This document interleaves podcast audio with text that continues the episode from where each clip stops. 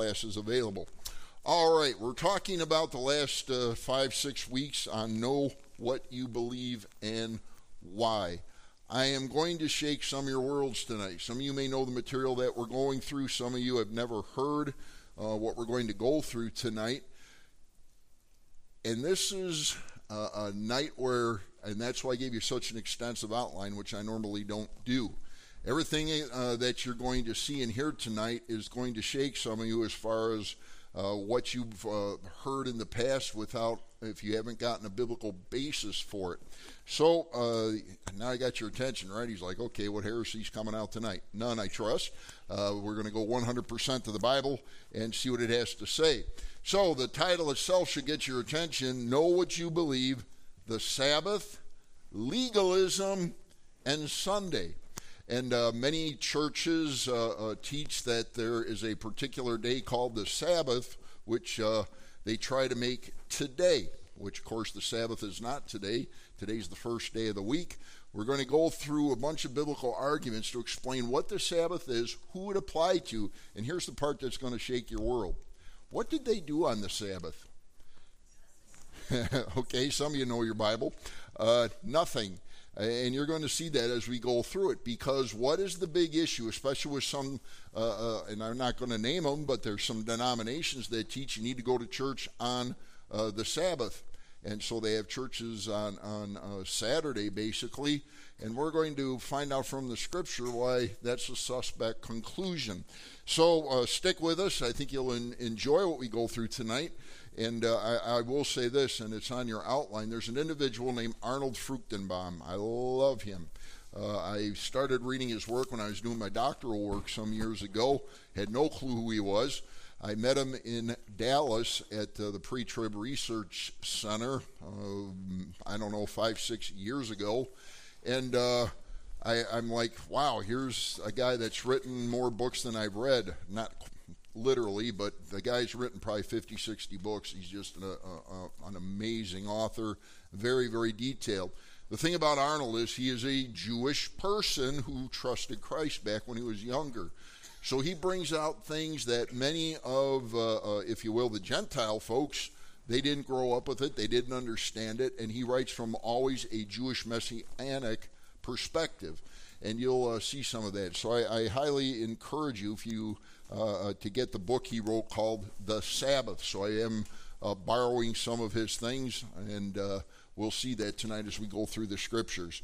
So I trust it'll be interesting to you. So a couple of key questions that we've been asking over the past five weeks, and now we're really getting into it. Number one, are you under law or grace? What's the answer?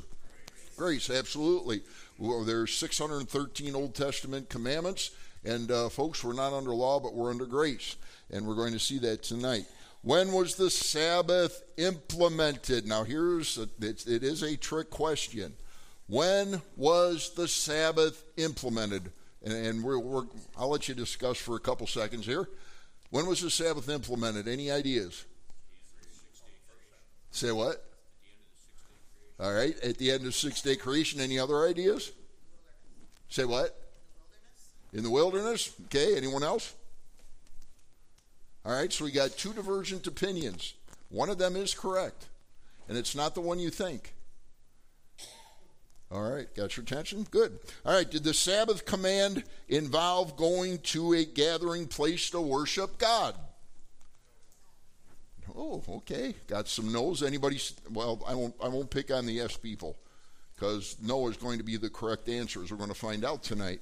Did Jesus violate the Sabbath command? No, anybody think you don't have to say yes, but in some of your minds, it's like, well, wait a minute, wait a minute. And we're going to do this next week. We're going to go through seven different passages where the Pharisees and the Sadducees and the scribes and the elders said, What? Hey, Jesus, why did you heal on the Sabbath? That's against the Mosaic law. Or is it? So we're going to see some very interesting things how Jewish law, not Bible law, not Mosaic law, but how Jewish commandments basically became the traditions that many of our Jewish friends still follow today. I'm, I'm, this is great because I'm looking across, looking at your faces, and some are going like this, some are like that. And it's like, what are you talking about? Well, we're going to tell you in just a moment. All right, let's go to Exodus chapter 20, and we'll read a couple verses. I'll pray, and then we'll do a very quick review and then get into the new material for tonight. Exodus chapter 20, verse 8. Now, what we're talking about in Exodus 20 are the 10 what? The 10 commandments, all right? So this is nothing new to you. This is a thing, uh, material, but I, I want you to pay attention. What book is it in? Oh, Exodus, all right? That's going to become operative as we start our study tonight. Exodus chapter 20, verse 8. Remember the Sabbath day to keep it holy. Six days you shall labor and do all your work, but the seventh day is the Sabbath of the Lord your God. In it you shall do no work. You, nor your son, nor your daughter, nor your male servant, nor your female servant, nor your cattle, nor your stranger who is within your gates. For in six days the Lord made the heavens and the earth, the sea and all that is in them, and rested the seventh day. Therefore the Lord blessed the Sabbath day and hallowed it. Father, I pray now as we open up the precious Word of God, the only book that you've ever written and given to us, I pray that you speak to us from these precious passages. Father, I pray that uh, we wouldn't be uh, confused or uh, uh beguiled, if you will, even by many of the things that have been taught by many pastors and preachers and teachers over the years. But Father, that we would, as always instructed, to 2 Timothy 2.15, to rightly handle, rightly divide your word this evening. So, Father, we commit this time to you. I pray that you'd uh, encourage us by what we read. And, Father, as we open up the scriptures and delve into the depths of what you've given to us. So, Father, we commit this time to you. Pray bless it now in Jesus' precious name. Amen. All right, a couple of very quick uh, historical things. And I'm going to try and move quickly tonight, seeing we have our little business meeting coming up. So uh, put on your seat belts and let's get going. All right, so we've uh, uh, basically this slide should be pretty much memorized by everybody that's part of the of Union Grove Baptist. How do you properly interpret the Bible to make sure you're getting what God says? Well, you have to look at its historical background. What was it? Why was it written? And who is it written to? Tonight, that is absolutely imperative to understand this contextually. So we look at the uh, a small passage, and it's like, well, what is what's meant in a couple of, of passages, like what we just read in Exodus 20. We just pulled out a couple of verses. Well, in context, what does it mean? Then the other one, we have to look at the grammar. What is the grammatical piece? So uh, many of us, you spend years going through Hebrew and Aramaic and, and uh, for the Old Testament, Greek and the New Testament, and you learn the Old Testament New Testament grammar and uh, I'm still struggling with English, so the other ones are a little harder. Uh, but it's in, but it's imperative. It really is to uh, understand grammatically what's taking place, what's modifying what, who's speaking uh, in what tense, what voice, and all those good things. The next key piece, which is absolutely uh, uh, dominant in our biblical interpretation, is to interpret the scriptures literally. What God said He meant. What He meant is exactly what He stated. Now, the, the uh, uh, other part of that is people say, well, wait a minute.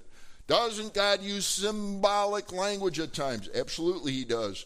When God uses symbolism, though, He explains it, He interprets it somewhere. Parables are a very good example of symbolic uh, literature that God uses, if you will, or, or speaking. And He will say something in a parable. What does He always do at the end of a parable or somewhere? Well, he tells you what it means and it was hidden to those who, of course, it was supposed to be hidden to at that time. So, again, uh, literal interpretation is key. So, what we've also been talking about is how does God work? And this, again, absolutely imperative to understand this for tonight's message. God worked with different people in different ways at different times. The simplicity of this, which we've gone to, is, are, and, and I asked you the question, and everybody answered right.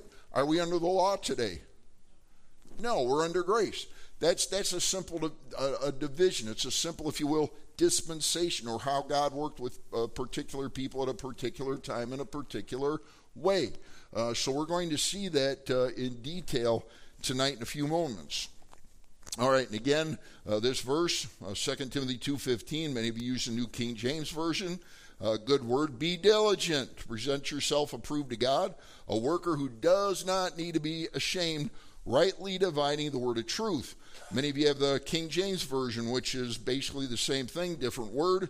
All the words, by the way, are very appropriate from uh, the Greek language. Study to show yourself approved unto God, a workman or a workwoman for that fact, that needeth not to be ashamed, doing what? Rightly dividing the word of truth. In other words, what do we need to be cautious about? We better interpret the Bible exactly the way God wants us to do it.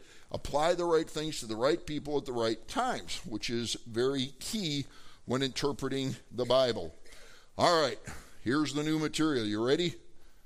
Let's see how many worlds we rock tonight. Some of you, it's going to confirm what you already know. Others, it's going to be, I never saw that before. All right, so we'll see what happens. We're going to be talking about the Sabbath tonight. Uh, the word in uh, the uh, original language, the Hebrew, is Shabbat. Now, when you have two B's, as we have in the word uh, Shabbat, it's a extra strong emphasis. What is being emphasized with this word Shabbat or Sabbath in English? The noun form, which is what we're interested in here tonight, is is found 111 times in your Bible, and most of the time, and you have to watch the context, it's referring to the weekly day of rest. And everyone, for the most part, is familiar with the Sabbath day, the seventh day. Did I say the seventh day? Keep that in mind. Seventh day. The Sabbath is the only named day. All other days in the scripture are given the name of a numeral. In other words, if you go back to Genesis chapter 1, on the what day? First day. Then he goes to the second day. Then on the third and fourth and so forth. The Sabbath day, which is actually the seventh day, is the only day that God ever names in Scripture. And this is going to become operative. All right, here's the book I told you about. I highly recommend getting it. It's, it's just a masterpiece of work. Uh, the Sabbath by Arnold Fruchtenbaum. Sounds just, or you spell it just the way it sounds. Uh, Fruchtenbaum. Uh, a wonderful, wonderful, godly person. By the way, if Arnold was here and I took a picture with him, he barely comes up to the top of the pulpit. So, I mean, it looks like uh, the giant with uh, the, I won't say the, the, little guy, but he's a little guy, um, but a godly guy. And his head, his mind is, wow. Um, God really blessed him with uh, one of the greatest minds of our generation. All right, so we're going to talk about Sabbath law versus the gospel of grace. Jesus and the Jewish religious leaders experienced significant tension over the concept of the Sabbath. I mean, uh, uh, Jesus, every time he went into a synagogue, and, and we read it in seven different passages, he walks in, somebody's got a withered hand. He says, Hey, come here, buddy. And, and he walks up, and all the Jewish guys are watching. Is he going to heal him? It's a Sabbath. You can't do that. What does Jesus do? He heals them. You see that multiple times, seven different times in the scriptures, in the gospels. They make a big deal out of Jesus healing on the Sabbath. Maybe you remember the story, uh, the account. I don't like the word story. You remember the account of Jesus and the disciples. They're walking through a grain field. And the guys are saying, just like I said as soon as church was done, I'm hungry. I want to eat. I know you want to say something. Go for it. No. Uh, uh, I get picked on about eating too much, and it's true. But whatever, we all have our, our problems. That's mine. Anyway, I'm working on it. Uh, here's the thought, though. Here, the disciples are walking through the grain fields, and, and, they're like, "I'm hungry," and they reach down and they start picking some grain, and they're harvesting grain and eating the grain. And and as uh, uh those uh, Jewish leaders come around Jesus and the disciples, say, "Why are you guys picking grain? Why are you eating on the Sabbath? Don't you know that's against the law?" Well, we're going to see that the laws that are uh, that they were referring to were, and here's the question were they biblical laws or extra biblical laws? All right, next point Jesus and the Jewish religious leaders experienced significant tension. Didn't Jesus indeed break the Sabbath as accused by the Jewish religious leaders? All right, now the first part of the message, we're going to get a little technical.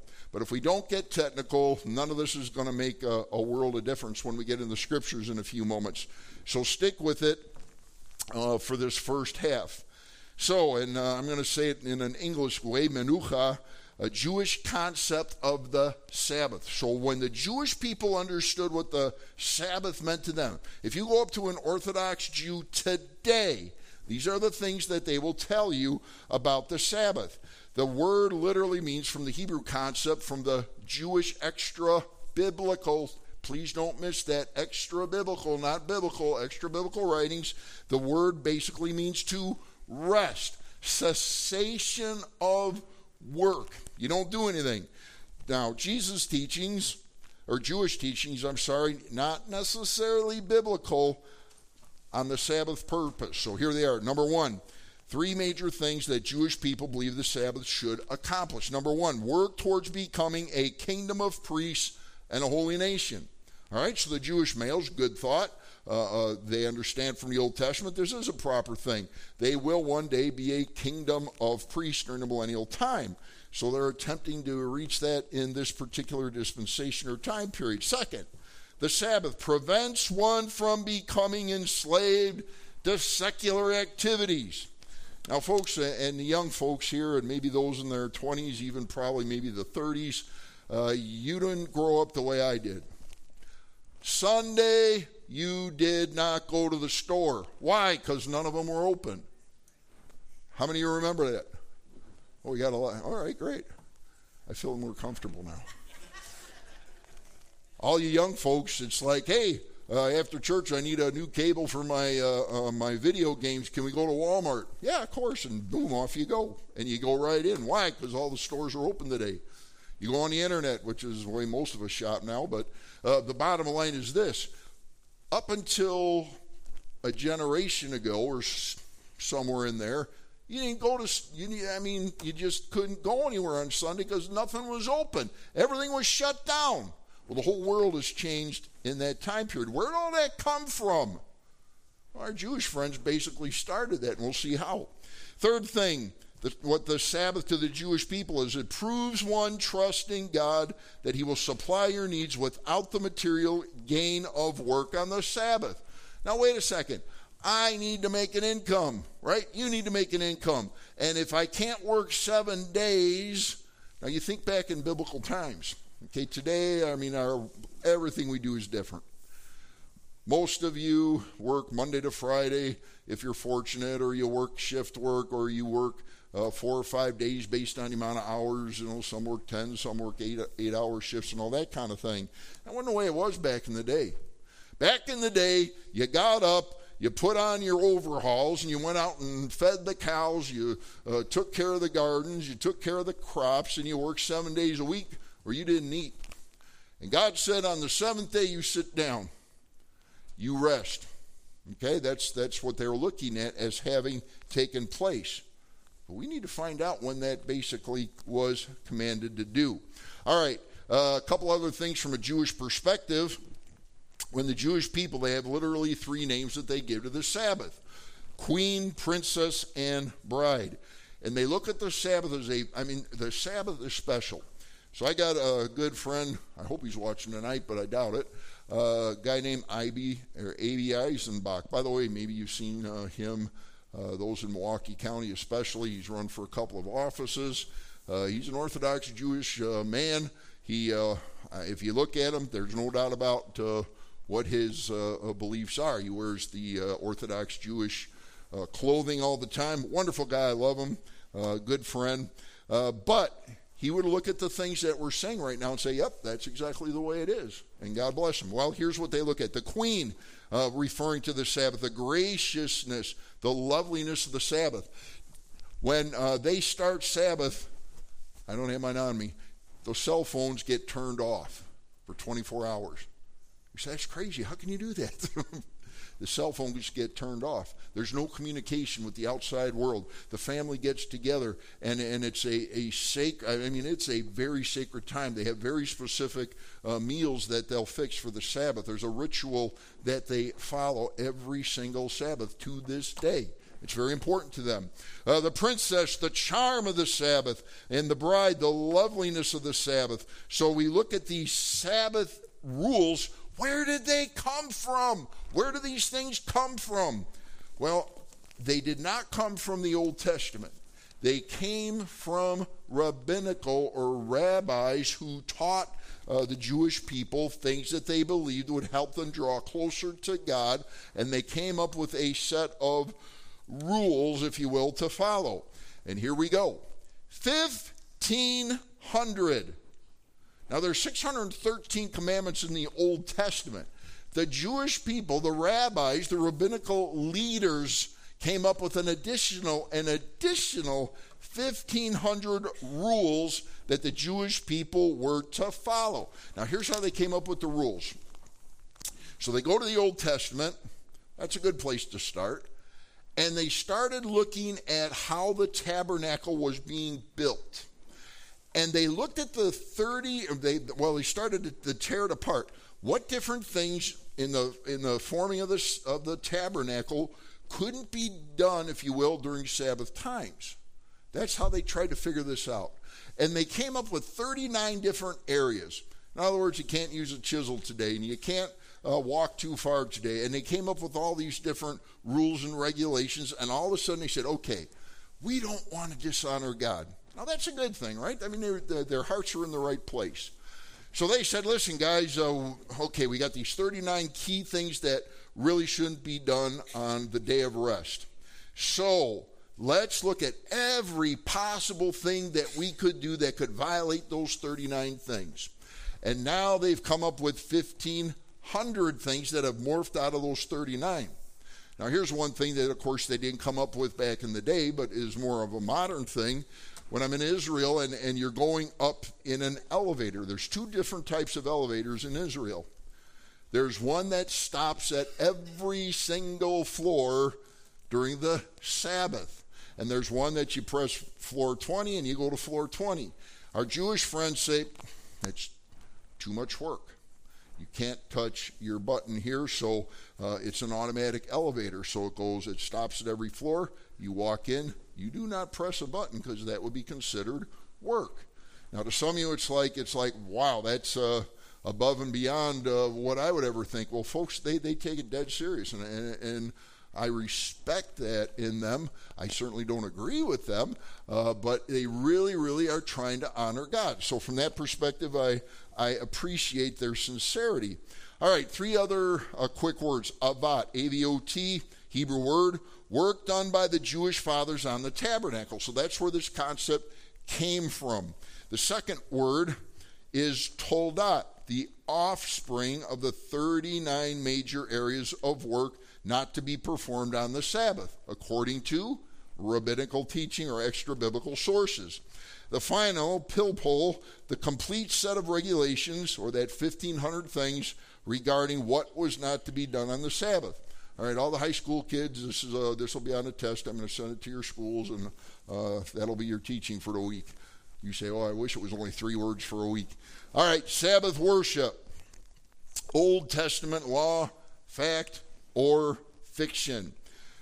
Here's a statement: Old Testament law never stated that worship or a gathering such as the modern church was an aspect of the Sabbath. Now, that's going to get some attention. Some of you already know uh, the answers to this and why. All right, let's go to Genesis chapter 2. And uh, that uh, passage is a course where a lot of people think the Sabbath originated. Do you know that if you do a word query right now, and don't do it while I'm speaking, you can do it afterwards. Mark it down and make a note. If you go to the internet and you query the word Sabbath and say, Give me every reference to the Sabbath in the Bible, how many times does it appear in Genesis? Anybody know? Do I hear a guess? I hear none? Okay, let's stop with none because I don't want to get any wrong answers. That's the correct answer. The word Sabbath is not in Genesis. Now, some of you just, uh, your teeth just fell out. Right? What? Wait a minute. Well, let's go to Genesis chapter 2, verse 1. Now we have the uh, basically Genesis 1, we have uh, basically the full creation story. Now, Genesis 2, we whittle it down a little bit and get a little bit deeper. Genesis 2, 1 to 3. Thus the heavens and the earth and all the host of them were finished. All right, so Genesis 1 makes it real clear. Everything's in place. God's created everything that is. Verse 2, and on the which day? You mean on the Sabbath, right? That's what you really wanted to say. Does he say the, does he say the Sabbath? He doesn't. All right, God does not use the word Sabbath in Genesis. What does he call that particular day? As we stated, every single uh, day is referred to by a number in Genesis. Now, I'm, I'm going to drop your jaw one more time and then we'll move forward. Here's the premise, and we're going to prove it. So I want you to understand the premise and where we're going. The first 2,200 years of the Bible. In other words, from uh, you go to about 4000 BC when man was created and Eve was created, you pop forward about 2200 years. The Sabbath did not exist for the first 2200 years of history. Now, to some, it's like, are you kidding me? And uh, I'm like, no, this, this is uh, straight up forward. We're going to see as we develop this, the second premise that we're going to develop uh, this, this evening is the Sabbath did not come about until the start of the Mosaic law. The Sabbath was actually implemented as part of the Mosaic law, and uh, we're going to see that as we go forward. So uh, stick with me. If it's like if I'm blowing, some, and I know I'm blowing a few people's minds right now, I don't intend to do that, uh, but that's the way many of us have been taught for years and years and years. But I'm giving you the literal biblical basis that, quite frankly, is irrefutable evidence. All right, so verse 2 And on the seventh day, God ended his work which he had done. Who rested? God said, Man, been tough six days here. I've been busy. I don't take a rest. Who else did he say to rest right now? Did he, did he tell anybody else to take a snooze right now? Did he, hey, Adam and Eve, go to bed. Seventh day, take a rest. Is that in there? Some of you are like, I'm going to find it. It's in there somewhere. Uh, you're going to be searching a while. Read Genesis backward, forwards, and upside down, and you are not going to find Adam and Eve or any of their descendants in Genesis being told to take a rest. Doesn't exist. For some, that's like, I've never heard that before. All right? And, and, and these are, and folks, this is one of the things why we spend the time to know what you believe in. Why? Well, why do, why do those, uh, why do some people come up to you and get in your face and they're like, how come you're meeting on Sunday? Why aren't you, why aren't you doing what the Bible commands you to do? I know some of you in here have gone through that. And it's like, well, why do we meet on Sunday? That doesn't make any sense. If uh, uh, the Sabbath is Friday night through Saturday night, uh, uh, why in the world do we meet on, on Sunday? Well, folks, the Old Testament never commanded anybody to worship on the Sabbath. That'll be interesting. So let's stick with it. Then God blessed the seventh day, sanctified it, because in it he rested from all his work which God had created and made. All right, so Here's a couple of principles as we go to the next section. God never commands anyone to observe the Sabbath, that is, prior to the Mosaic law. So God alone is stated to rest on the seventh day. Now we're going to go to Exodus 16 in just a moment, and you may want to start turning to it. Exodus 16, uh, verse 23 during the installation of the Mosaic law is the first use of the word Shabbat. Again, you say, well, Brother Rich, I don't believe that because I've been told all my life that the Sabbath has existed since Genesis verse uh, uh, chapter 1 and 2. And I say, well, that's fine. Get out your Bible, get out your concordance, get out your Strongs, get out your Youngs, get out your uh, Logos, and go through it, and uh, uh, you're going to find exactly what's being stated here. You say, how do you know that? Because I did it all, because I didn't believe it at first either. You say, really? I'm like, no, I've been taught all my life. The Sabbath started in Genesis, and the seventh day the Sabbath was instituted. Well, I was wrong. I, and absolutely was wrong until I, I was taught otherwise and shown from the scriptures the truth of this. All right, so in Genesis, uh, again, you say, well, how do we know? And some of you are new here. How do we know that the, the world uh, basically was created about uh, 4000 BC? Again, it's very simple, and, and, I'm serious about that. You go to Genesis 5 and Genesis 11, the genealogies are given all the way back to Adam, all the way up through uh, uh, uh, Christ, if you will, or, or, getting up through modern times. And, and you pull in the Gospels, and you'll find in the Old Testament before Christ, every single person, when they had their son, the date is given, the year is given. So it's very easy to just do the math. You come up with around 4000 BC. You say, what do you mean about?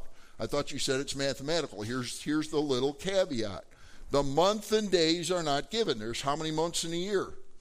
12. So if somebody's born on January versus uh, December, obviously there's a, a one year variance in there. So it's approximate. So approximately 4000 BC, according to Genesis 5 and 11 genealogies, the earth is 4,000 years old. You say, well, wait a minute, the earth is hundreds and thousands and millions and billions of years old.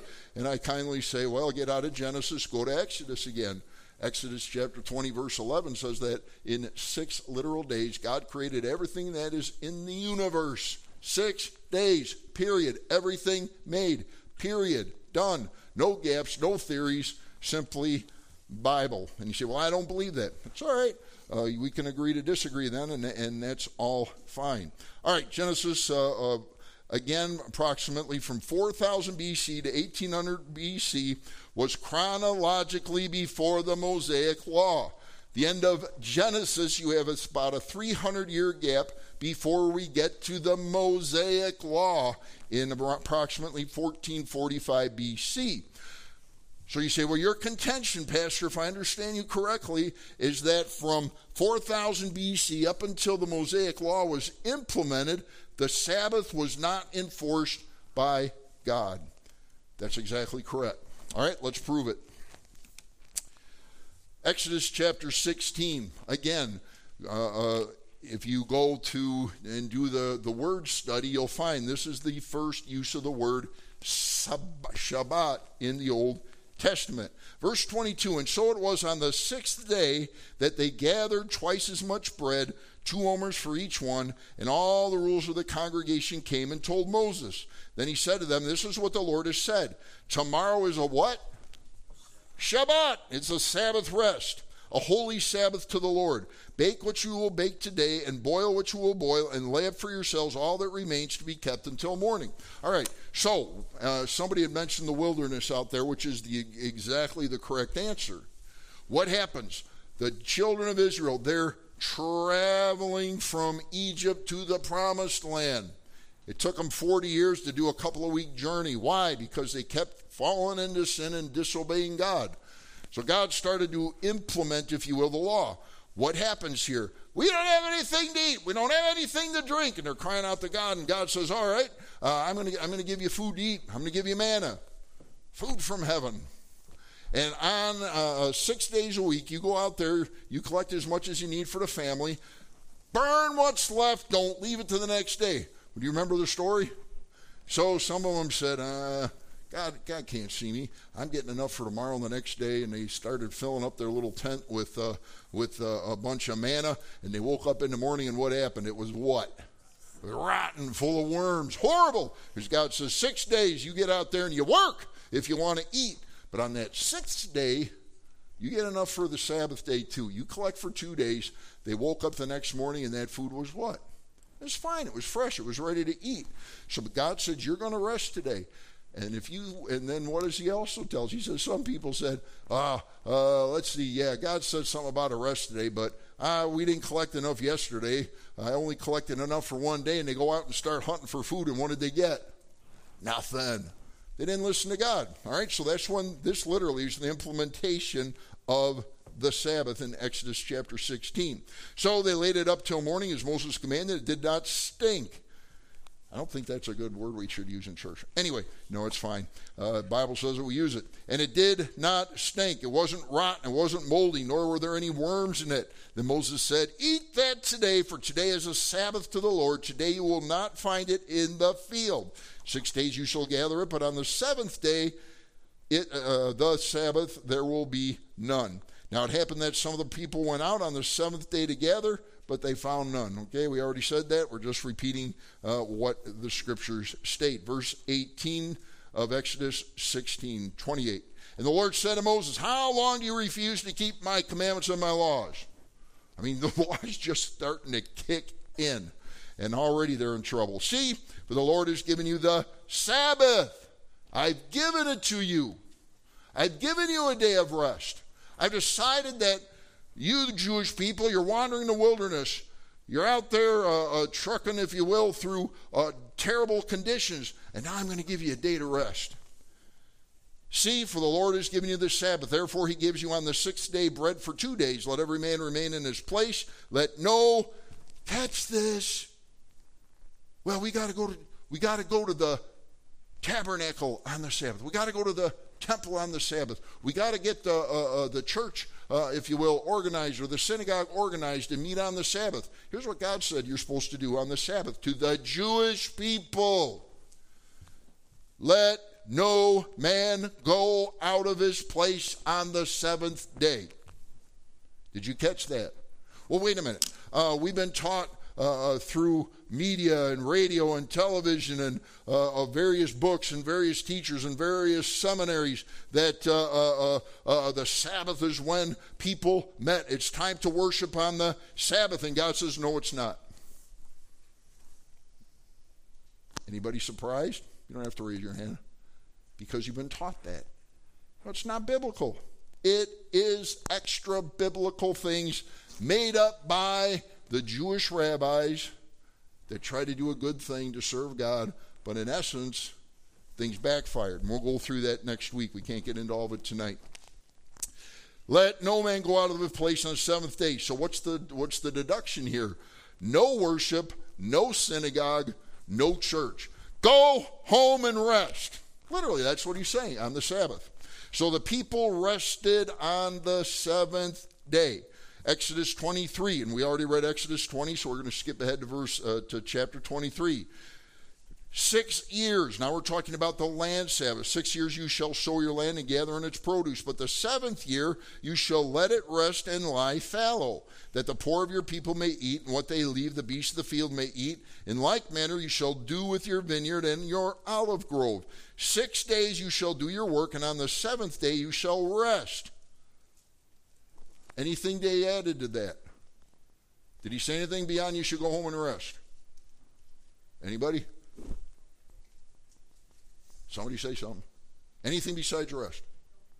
Nope, thank you. That your ox and your donkey may rest, and the son of your female servant and the stranger may be refreshed. Again, nothing about going to a time of worship. Let's go to Acts chapter 20 and see now I go bound, Jesus, uh, uh, Paul said, in the Spirit to Jerusalem, not knowing the things that will happen to me there, except that the Holy Spirit testifies in every city, saying that chains and tribulations await me. But none of these things move me, nor do I count my life dear to myself, so that I may finish my race with joy in the ministry which I received from the Lord Jesus to testify to what? The gospel of the grace of God. Now we come to the clash, if you will. Old Testament law. Well, wait a minute. Genesis, first 2,200 years of history, the only one that was mandated to take a rest was God Himself. He said, Hey, guys, ah, been a, been a, been a rough week. And of course, we're talking God. He just, but He's making a point, which He is therefore going to implement when we get into Exodus. Adam and Eve and their descendants, as a summary, were never told to rest on the seventh day. It's not in there. You say, ah, I can't believe that. We'll read it. If you disagree with this, I simply say go home, read it yourself, study it yourself, and see if anything I said is contradicted by Scripture. I think you'll find uh, that uh, you're going to be in good stead with what uh, we taught here this evening. Now we go ahead, and here's where we'll, we'll morph into next week when we pick up on this subject. Did the Sabbath become a mandate for man to follow? Did it? Hmm.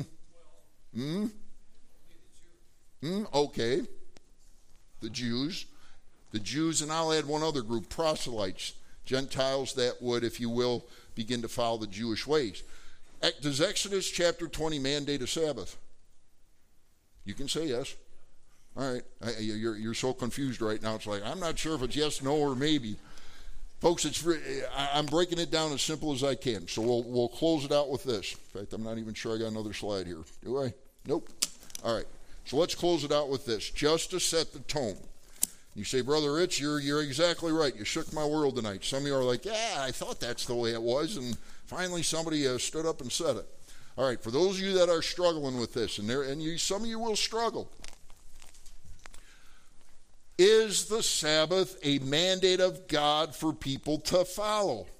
Genesis never once, that's the contention, never once states that man is to rest on the Sabbath day. You'll only think, talk about Sabbath, or not even Sabbath rest, just the word rest in Genesis. That covers your first 2,200 years of Old Testament history.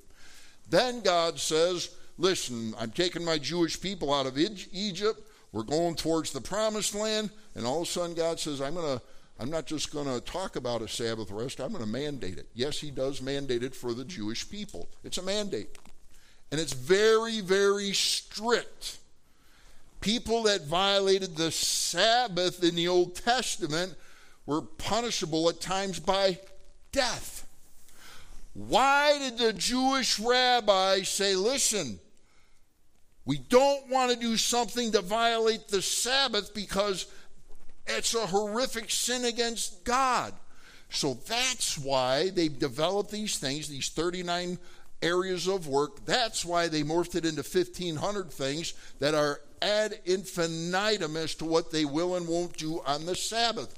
Why? Because they didn't want to suffer the wrath of God, so they expanded it into this massive amount of rules and regulations.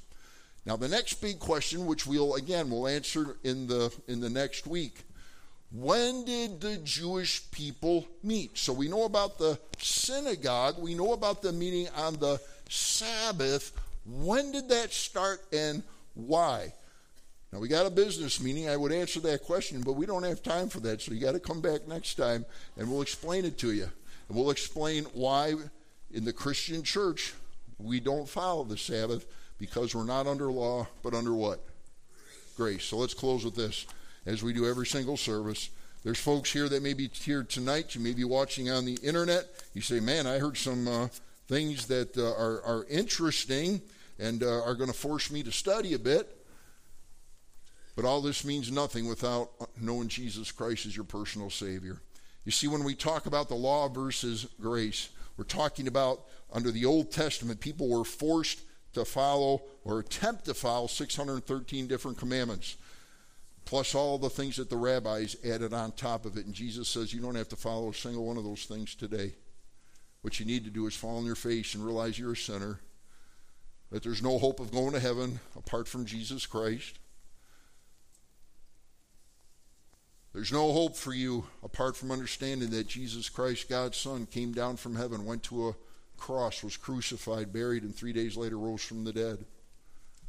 And there's no hope for you apart from receiving a free gift, not following the law, not following 613 commandments, not obeying the Sabbath or any other uh, uh, a rule, if you will, the Old Testament, but simply to realize that Jesus Christ has a free gift for you tonight, eternal life.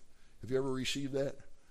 Folks, the first thing a Jewish person does when they come to Jesus Christ, they throw away their uh, all their uh, regalia.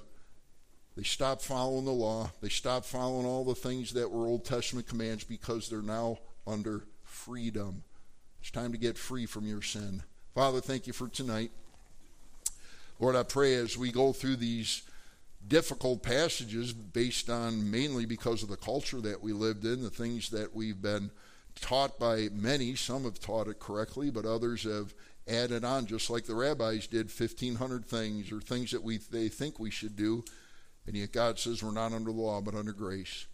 Lord, if there's someone here tonight, one person maybe that's never put their faith and trust in the grace of God, maybe just by looking at tonight, that the free gift is waiting for them by placing their faith and trust in what Jesus did.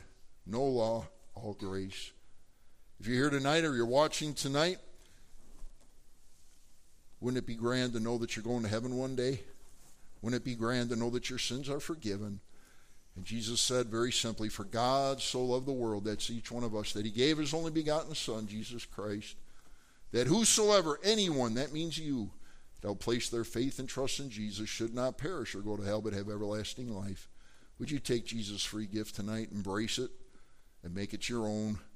And if you do, God promises if you'll put your faith and trust in Him tonight, He indeed will take you to heaven on that day that you breathe your last breath.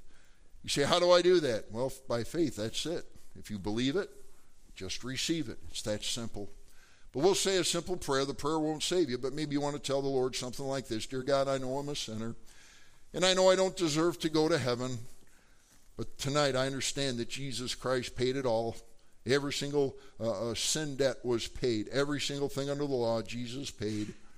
And tonight I'm receiving that free gift, the grace of God, by believing on what Jesus did in his death, burial, and resurrection. And I'm receiving the free gift of heaven tonight. Thank you for saving me. Now, Father, I pray that you'd uh, uh, help us to walk with you uh, this week. I pray that you bless our short meeting in just a few moments. And, and Lord, I pray most of all, especially for those that may be a little bit uh, uh, uh, disturbed by some of the things they heard tonight. It's like, well, I just never heard that before. Father, just help us to go right back to 2 Timothy 2.15, to study, to show ourselves approved unto you, workmen and workwomen that need not to be ashamed, rightly handling, rightly dividing the